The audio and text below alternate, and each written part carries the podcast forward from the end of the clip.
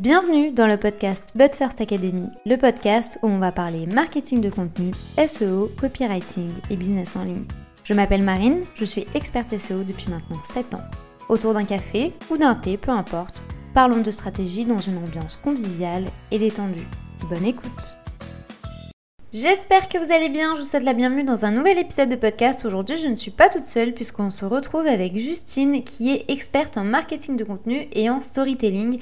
Dans l'épisode du jour on va voir comment le storytelling et comment raconter des histoires peut réellement changer votre business et comment aujourd'hui vous pouvez faire pour connecter réellement avec votre audience. Il existe plein de techniques différentes mais il existe surtout des éléments de votre vie quotidienne que vous pouvez intégrer dans votre communication et ça, probablement que vous ne le saviez pas. Si vous préférez le format vidéo, sachez que notre échange a été enregistré et qu'il est désormais disponible sur notre chaîne YouTube. Je vous mets le lien juste en dessous de cet épisode de podcast. Bonne écoute Merci beaucoup d'avoir accepté mon invitation. Est-ce que tu vas dire ça va très bien, merci. Merci à toi de m'avoir invité, ça me fait trop plaisir. Pour toutes les personnes qui ne te connaissent pas, est-ce que tu peux te présenter, nous indiquer un peu comment tu t'es lancé, euh, nous parler aussi un peu de ton histoire, etc. Moi, en général, quand on me demande de me présenter, je commence toujours par dire que j'ai eu cinq vies. depuis, que, depuis que je suis là. Parce qu'à l'origine, je partais pour devenir pédiatre. Donc, euh, je partais pour faire médecine, etc. Du jour au lendemain, j'ai dévié. Je suis partie faire une licence d'écriture pour devenir écrivaine. Et à l'origine, je me. Voilà, rien à voir avec la choucroute, comme j'aime bien dire. donc, j'ai fait des études pour devenir écrivaine. Je me suis lancée en tant qu'autrice indépendante, publié mes bouquins toute seule. J'accompagnais les jeunes auteurs euh, à écrire leurs romans, à à prendre confiance en eux, etc. Et euh, suite à un burn-out, j'ai décidé de me reconvertir complètement et de me diriger beaucoup plus vers euh, les métiers de la communication, du marketing digital, etc. Et donc aujourd'hui, je suis coach business spécialisé en marketing digital et du coup en storytelling. J'accompagne les entrepreneurs à créer du contenu qui leur ressemble, à, créer du contenu, comment dire, qui sortent du lot un petit peu et qui leur permettent voilà, de vendre, de se placer en tant que guide pour leurs clients et puis de faire la différence. Parler de storytelling, euh, justement, ben, on est là aujourd'hui pour parler de, cette thématique. Et c'est vrai qu'en fait, euh, ton parcours fait sens, vu que ben, en étant écrivaine, tu as pu, euh, toi, raconter des histoires, imaginer des scénarios, imaginer le contexte, etc. Pour les gens qui ne comprennent pas forcément cette notion, est-ce que tu peux rapidement nous dire ce que c'est et quels sont surtout les avantages liés à la communication et surtout au business, vu que tout le monde nous dit aujourd'hui, vous devez impérativement faire du storytelling, mais au final, c'est quoi et quels sont les avantages? Alors, le storytelling, de manière très simple, c'est raconter des histoires, storytelling. Et plus globalement, en gros, c'est un outil de communication qui mêle à la fois les techniques d'écriture créative et les techniques de communication. Donc, en fait, on vient mêler bah, la manière de raconter des histoires à la manière de communiquer ça donne le storytelling de manière très, euh, très résumée et avec des mots simples. Et les avantages, en fait, c'est que quand on raconte des histoires, en général, on crée aussi de l'émotion, de la colère, de la joie, euh, euh, de la tristesse possiblement, et ça vient déclencher un petit interrupteur dans le cerveau qui va créer comme si, enfin, comme un carré de chocolat qu'on mettrait sur la bouche de notre, sur la langue de notre communauté. C'est-à-dire, on va leur donner un petit carré de chocolat, ça va leur déclencher un petit pic de dopamine, ils vont être contents, c'est tout. Puis on va revenir deux jours plus tard avec un nouveau carré de chocolat et on va les rendre accros. Donc, euh, de manière très résumée, les avantages du storytelling, c'est vraiment ça. C'est plus que de raconter des histoires et du coup de montrer sa personnalité, son parcours, etc. C'est vraiment devenir ce petit carré de chocolat sur la langue de sa communauté pour la rendre vraiment accro. Ouais, pour qu'ils se lient un peu à nous et euh, qu'on devienne presque indispensable grâce à bah, notre histoire et, à ce qu'on va pouvoir raconter. Mais c'est vrai que tu vois, il y a une certaine complexité, entre guillemets, liée au storytelling, c'est que les gens se disent, OK, très bien, je peux raconter des histoires, mais déjà de un, qu'est-ce que je vais dire? Et de deux, comment je construis? Quels sont, selon toi, les cinq éléments ou trois, peu importe, comme tu veux, qui sont réellement importants dans le storytelling pour qu'une personne aujourd'hui puisse se dire, bah, en fait, c'est un peu à la portée de tous, entre guillemets. Bien mmh sûr, il va falloir de l'entraînement parce que bah, ça s'apprend pas comme ça. Il faut s'entraîner. Et au, début, désolé de vous le dire, mais votre première histoire, elle va pas être terrible, mais ça fait partie aussi du jeu. Quels seraient les critères réellement à prendre en compte pour se dire, maintenant, j'ai une bonne histoire Alors déjà, c'est marrant parce que c'est exactement ça. Votre première histoire, ce sera, mon prof me disait, ce sera de la merde. Je sais pas si j'ai le droit de dire ce genre de vocabulaire ici. mais voilà, euh, typiquement, on a étudié les premiers textes de Marcel Proust dans mes études et on s'est rendu compte que cet écrivain à succès écrivait en fait n'importe quoi au début.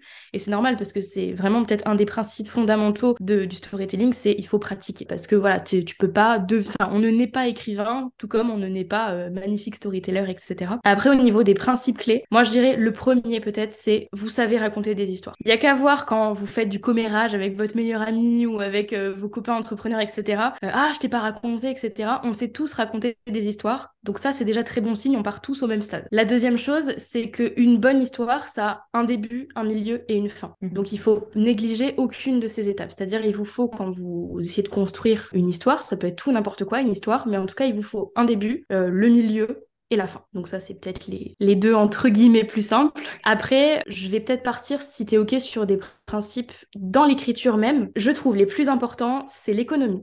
C'est-à-dire qu'une bonne histoire, c'est pas forcément une histoire avec un vocabulaire de professionnel hyper alambiqué, hyper. Euh, tu sais, le vocabulaire où tu te dis, ah, ça, ça fait savant. Sauf qu'en fait, ça va juste donner l'impression, ça va juste avoir comme conséquence qu'on ne va pas comprendre votre histoire et qu'on ne va pas la lire. Autre chose euh, dans l'économie, c'est ne pas trop forcer sur les adjectifs, les adverbes, etc. Aller vraiment à l'essentiel. Euh, Saint-Exupéry, j'aime bien.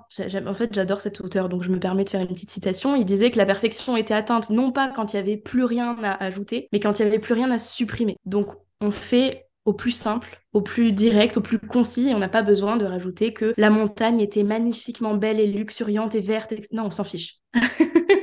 en fait, il faut vraiment faire au plus simple pour être sûr en fait que la personne elle va se connecter à nous parce que c'est vrai que tous les jours au quotidien, on n'utilise pas des phrases à rallonge et on va pas mettre des, des adjectifs euh, jusqu'on en sait où. On, on, fait vraiment toujours au plus simple et c'est vrai que tu vois même en rédaction de contenu etc. L'idée c'est aussi que ça aille vite parce que bah, les gens, ils n'ont pas euh, non plus 10 euh, minutes à perdre, entre guillemets bien sûr, mais à regarder votre contenu. Il y a tellement de distractions qu'il faut vraiment aller droit au but et arrêter un peu de tourner autour du pot, mais Exactement en racontant une histoire. Donc, c'est ça. Il y a des à trouver qui peut être difficile.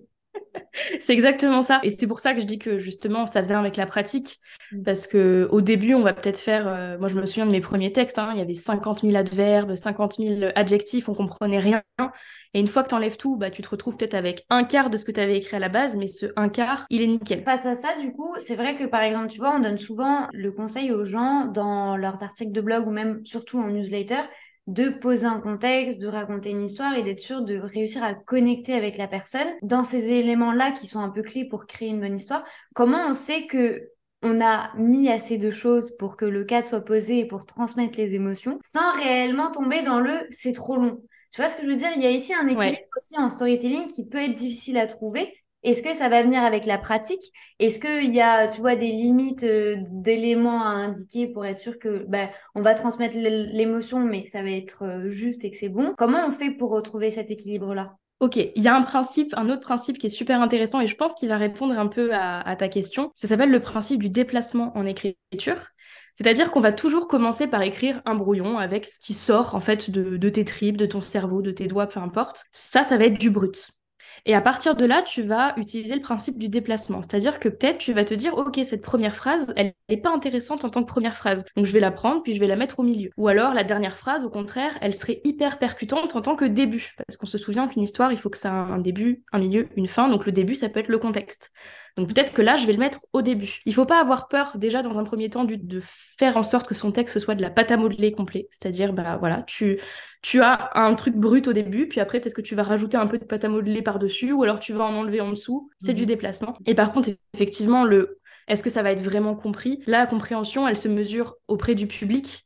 Donc quelque part, ça va être à force de pratiquer, à force d'avoir des retours, ou au contraire de ne pas en avoir, on va peut-être se dire peut-être que ça marche pas forcément, donc on va changer des petites choses. Mais de manière générale, niveau écriture, storytelling, etc., c'est on pratique, on teste, on pratique, on teste. On n'hésite pas à se confronter directement au regard de quelqu'un, que ce soit notre communauté ou tout simplement bah, une amie, un business friend, etc. Bon, bah écoute, ce que tu peux me dire de manière euh, très, euh, pas objective, mais très sincère, ce que tu en penses, qu'est-ce que tu verrais, ou est-ce que tu verrais euh, différentes phrases, etc. Et à force ça va venir. C'est vrai que, tu vois, c'est marrant que tu évoques ce principe parce que ça me fait un peu penser, tu sais, aux, nouvelles, euh, nouvelles entre guillemets, mais aux nouvelles séries sur Netflix qui sortent, où en fait, tu as euh, dès le début la scène euh, ou l'action ou le truc qui va se passer, genre un mort ou peu importe. Et après, petit à petit, au fil de la série, tu mm.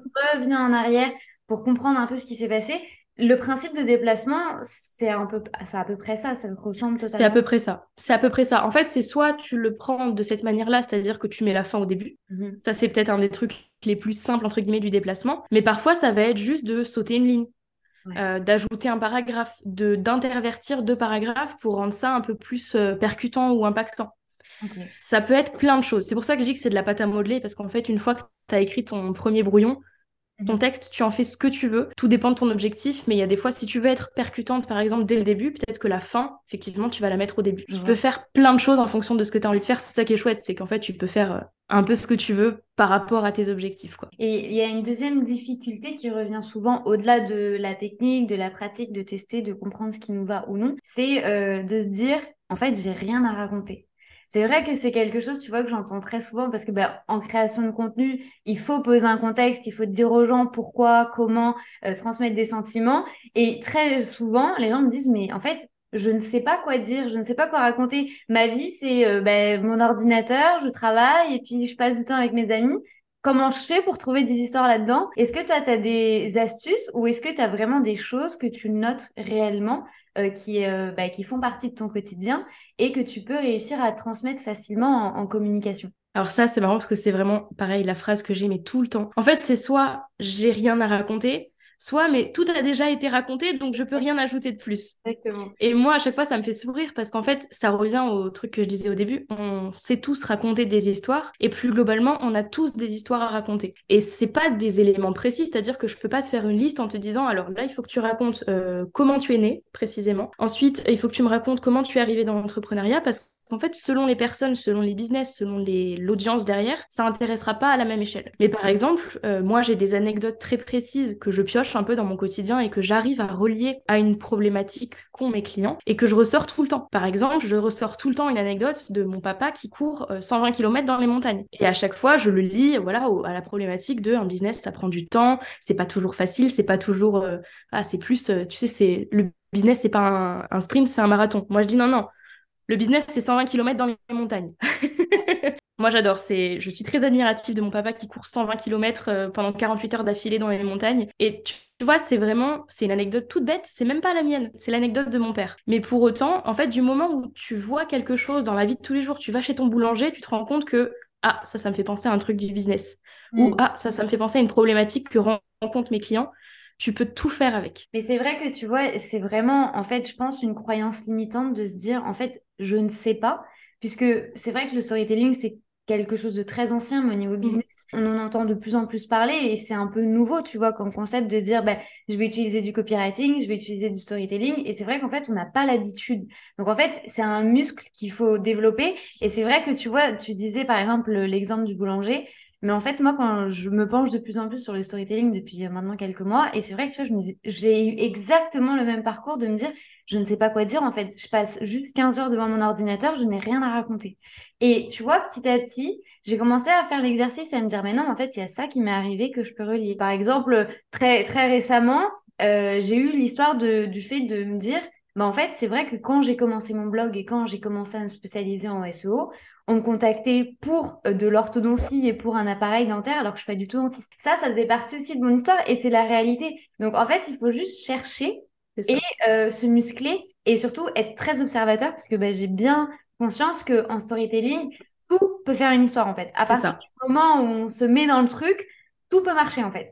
C'est exactement ça. Et du coup, euh, si je peux me permettre d'ajouter un petit, pas un exercice, mais presque, pour essayer de justement repérer dans son quotidien ce qui peut être une histoire, il y a un truc très simple, c'est de faire une liste de courses. Mes versions, euh, ce que tu vois, ce que tu entends, ce que tu ressens, etc. Donc tu vas te mettre en plein milieu de la rue, sur un banc, euh, dans une rue avec beaucoup de passants, etc. Tu prends un carnet, un stylo et tu notes absolument tout ce que tu vois sans trop réfléchir. Donc ça peut très vite arriver à une liste de 5-6 pages, hein, c'est normal. Et parmi ça, bah, il y a évidemment des choses qui vont pas être intéressantes, mhm. mais peut-être que tu vas capter une conversation qui va te faire penser à quelque chose. En fait, ça marche beaucoup par association d'idées. Tu vas te rendre compte que bah, peut-être tu vas ressentir quelque chose pendant que tu es assise comme ça dans la rue euh, au milieu de tout le monde et que ça va te faire penser à quelque chose que tu as vécu ou euh, à une réflexion qu'on pourrait avoir, tu vois. Donc tu déjà tu notes de manière assez automatique tout ce que tu vois, tout ce que tu entends, tout ce que tu ressens, tout ce que tu sens euh, au niveau des odeurs et tu essaies de voir à chaque fois ensuite ce qui pourrait devenir une histoire. Mmh. Et vous seriez très surpris parmi cette liste de tout ce qui peut devenir une histoire. c'est trop bien. Parce que tu vois, c'est vrai que parfois, on a l'impression qu'il faut faire des trucs de fou. Tu vois, genre moi, par exemple, j'ai déjà entendu dire euh, pour faire du storytelling, il faut, au-delà de sortir de sa zone de confort, il faut impérativement se créer des aventures. Alors, moi, je suis très timide et je suis désolée, mais la zone de confort, on aime bien y rester. Tu vois, et du coup, c'est vrai que je me disais, mais en fait, je vais pas déplacer des montagnes pour juste écrire une histoire. Et en fait, petit à petit, ça m'a un peu remis dans mon contexte de me dire, bah, au final, je vais faire avec ce que j'ai autour de moi. Et ton exemple de on s'assoit sur un banc, on observe et on voit ce qui se passe, c'est vrai que en fait, on n'est pas toujours obligé de raconter notre histoire. On peut également, tu vois, comme tu le faisais avec ton papa, prendre l'histoire de quelqu'un d'autre et le lier au business. Est-ce que toi, tu imposes quand même une limite entre vie privée, vie pro? Puisque c'est vrai que tu vois, quand on parle également de storytelling, il y a souvent cette idée de j'ai pas envie de dévoiler ma vie. J'ai pas envie que les gens sachent réellement ma vie privée parce que bah, c'est mon jardin secret et c'est OK et il n'y a aucun problème avec ça. Mais du coup, est-ce qu'il y a une certaine limite à s'imposer? Ou est-ce que c'est vraiment au choix de chacun de dire, bah, au final, si j'ai envie d'en parler, j'en parle et sinon, j'en parle pas C'est plutôt au choix de chacun. Il n'y a pas vraiment de règle. La règle, c'est juste de pas aller au-delà de ce qu'on peut supporter, nous, de partager. Moi, par exemple, j'ai aucun mal, tu vois, à parler de mon papa, euh, à parler, mon pourquoi vient de mon grand-père directement et de son décès. Donc, c'est très intime quelque part, mais ça me concerne moi, donc je suis OK sur ça. Dès que, moi, tu vois, ma limite, c'est dès que ça touche vraiment quelque chose d'intime, de quelqu'un d'autre que moi. Donc je vais pas aller raconter quelque chose qui a pu arriver à une personne de ma famille ou quoi que ce soit, parce que c'est absolument hors de question pour moi. Il y a des personnes qui ne vont pas vouloir du tout partager des choses liées à leur histoire, et c'est ok, tout simplement parce qu'en fait on peut trouver des histoires partout. Moi je peux te trouver une histoire euh, liée à Mario Bros, euh, au téléphone, euh, à une abeille, enfin... Oui c'est vrai, c'est vrai que tu arrives en fait à, à intermêler tout, et c'est vrai que je t'avoue que c'est vraiment ce qui m'a impacté dans ta communication, c'est qu'en fait tu arrivais à prendre tout et à l'insérer dans ta communication et à en créer un truc trop bien. L'impact des histoires, en fait, au moindre post que tu faisais, au moindre texte que tu pouvais écrire, en fait, je ressentais quelque chose. Et c'est là aussi, tu vois, que petit à petit, j'ai compris la force du storytelling parce que c'est beau, tu vois, d'en parler en théorie, c'est raconter des histoires, ça paraît complètement bateau. On nous raconte des histoires depuis qu'on est tout petit à la maternelle. Oui. Donc, ça paraît débile dans le fond. Mais sur la forme et en pratique, c'est beaucoup plus compliqué. Est-ce que, selon toi, il faut donner absolument des exemples très précis et très contextualisés? Ou est-ce qu'on peut parler un peu de manière générale dans le sens où c'est vrai que parfois, tu vois, j'ai l'impression que je vais parler d'un truc tellement précis que j'ai l'impression que du coup, je vais toucher personne parce que ben, les gens vont pas forcément s'identifier à ce que je vais dire. Comment on fait par rapport à ça pour jauger un peu euh, l'amplitude, je dirais, de notre histoire? Je pense que ça dépend de la cible de chacun. C'est-à-dire que moi, ce que j'ai fait au tout début, quand j'ai travaillé sur mon client idéal, etc., dans mon questionnaire, je faisais des interviews client idéal où j'appelais tout le monde, etc., j'avais une question c'était c'est quoi tes films ou séries ou en tout cas références pop culture préférées? Et je me suis fait une liste. Tous les exemples que j'ai pu utiliser dans ma communication, donc j'ai fait un exemple sur euh, Desperate Housewives, euh, sur Mario Bros, etc., c'est des choses qui sont ressorties dans mes interviews clients idéal et donc je, savais que je pouvais m'appuyer dessus parce que ça allait parler aux gens. Je pense que c'est bien de, savoir un petit peu, un minimum en tout cas, surtout quand c'est des références très pop culture, où se situe sa cible. Donc ça c'est tout bête, hein. tu fais des sondages sur Instagram. Euh, Oh, je suis en train de regarder ça, par exemple, c'est tout con, mais tu. Oh, je suis en train de regarder ça, est-ce que tu connais? Oui, non. Si tu as une majorité de oui, tu sais que ça, tu peux l'ajouter dans tes exemples à utiliser. Et après, de manière générale, ça dépend ce que tu appelles très spécifique. Si mhm. c'est très spécifique à ton milieu à toi, il faut que ta cible soit quand même un minimum au courant de, de tout ça. Et après, encore une fois, on peut être très surpris parfois de certains exemples qui vont toucher beaucoup plus. Je me souviens d'une fois où j'ai raconté comment j'avais galéré à faire pousser un avocatier. Se dire, bon, c'est tout con, un avocatier, bon, qu'est-ce qu'on s'en fiche? C'est sûrement à ce jour le contenu qui a le plus fait réagir et dont on me reparle encore alors que ça fait quand même un an et demi. Ah, c'est incroyable. Alors que j'ai juste expliqué comment, euh, comment j'avais fait germer mon pépin d'avocat, euh, que j'avais galéré pendant huit semaines, etc. Je l'avais relié au business et ça avait explosé.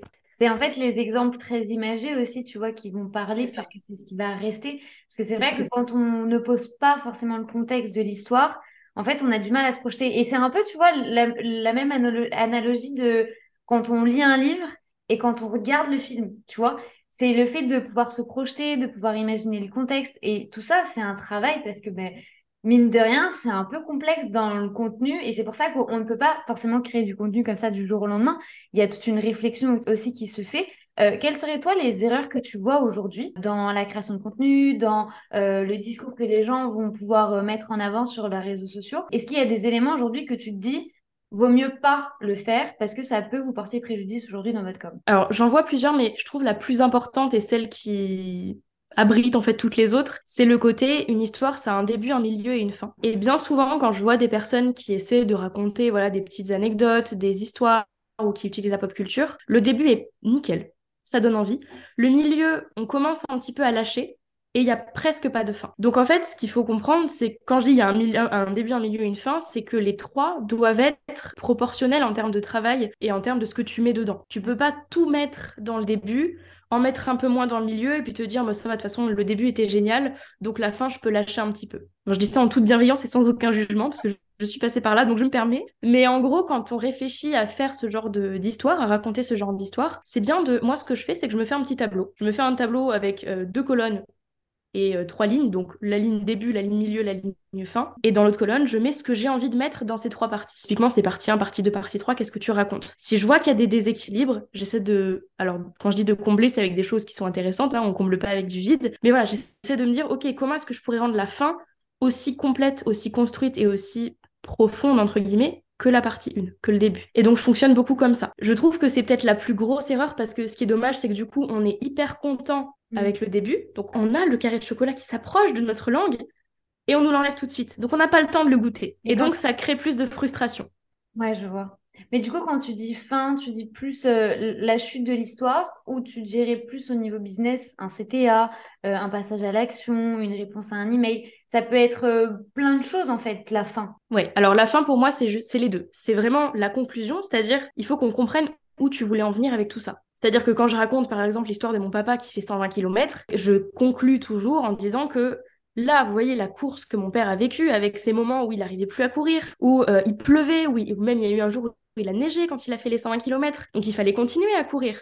L'entrepreneuriat, c'est ça. C'est des moments où il va faire grand soleil, vous allez voir des paysages magnifiques, et des moments où vous allez être en pleine montée avec euh, je sais pas combien de dénivelé et de la neige en pleine face. Il faut continuer et il faut y arriver. Enfin, tu vois, j'essaie de développer la fin de mon idée. C'est un peu la morale de l'histoire si c'était un conte, et je mets un appel à l'action.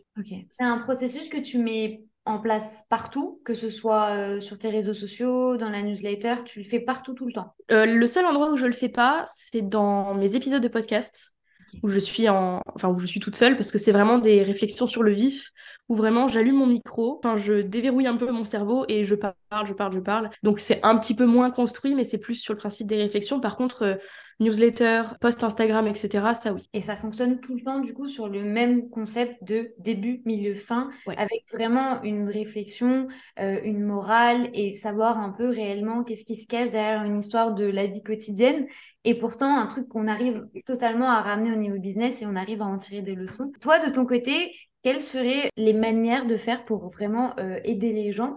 Comment les gens pourraient travailler avec toi? Parce que ben, c'est vrai qu'on a bien compris toute l'importance, on a bien compris tous les enjeux, mais par contre, ça peut être un peu compliqué de le mettre aujourd'hui en pratique. Toi, comment tu fais pour aider les gens? Est-ce que tu fais du coaching? Est-ce que tu as des formations? Dis-nous un peu comment les gens peuvent travailler avec toi s'ils ont envie aujourd'hui Euh, de se dire bah, je vais créer des histoires de ouf avec mon quotidien. Alors déjà, moi, ce qu'il faut savoir, c'est que niveau accompagnement, je fais toujours du 100% personnalisé, c'est-à-dire que tu viens me voir avec une problématique et on construit ensemble l'accompagnement, qui permet de, si demain quelqu'un a besoin de passer trois semaines, admettons, à travailler à fond sur euh, le storytelling et comment créer de super contenu avec moi, euh, sans vouloir m'envoyer des fleurs. Mais voilà, on construit ça ensemble en général et puis euh, on essaie de faire en sorte que l'accompagnement se passe au mieux. Et ensuite, j'ai une petite formation qui s'appelle La Potion. Donc pour l'instant, elle est uniquement axée sur le fait de trouver des idées de contenu. Et là, je suis en train de bosser sur une mise à jour qui devrait sortir dans l'année normalement, justement avec toute la partie storytelling. Donc une fois que tu as l'idée de contenu, qu'est-ce que tu fais pour la construire et pour vraiment avoir un contenu solide et qui tienne la route et surtout qui soit lu. Donc voilà. Génial. De toute façon, tous les liens seront juste en dessous de cet épisode de podcast si vous avez envie de vous informer, de découvrir le parcours de Justine ou même juste de découvrir son contenu parce que vous allez vous en... En fait, c'est pour moi également un excellent cours que tu donnes juste en publiant du contenu parce qu'on arrive un peu à voir comment tu fais et un peu ce qui se passe aussi dans, ta vie. Donc vraiment, merci beaucoup. En tout cas, c'était un vrai plaisir de t'accueillir parmi nous dans la Buzzard Academy. Et euh, je te dis du coup à très bientôt. Plaisir partagé. À bientôt. si cet épisode de podcast vous a plu, n'hésitez pas à le partager, à vous abonner ou à laisser une note, quelle que soit votre plateforme d'écoute. Je vous souhaite une très bonne journée ou une très bonne soirée en fonction du moment où vous écoutez cet épisode. À très vite.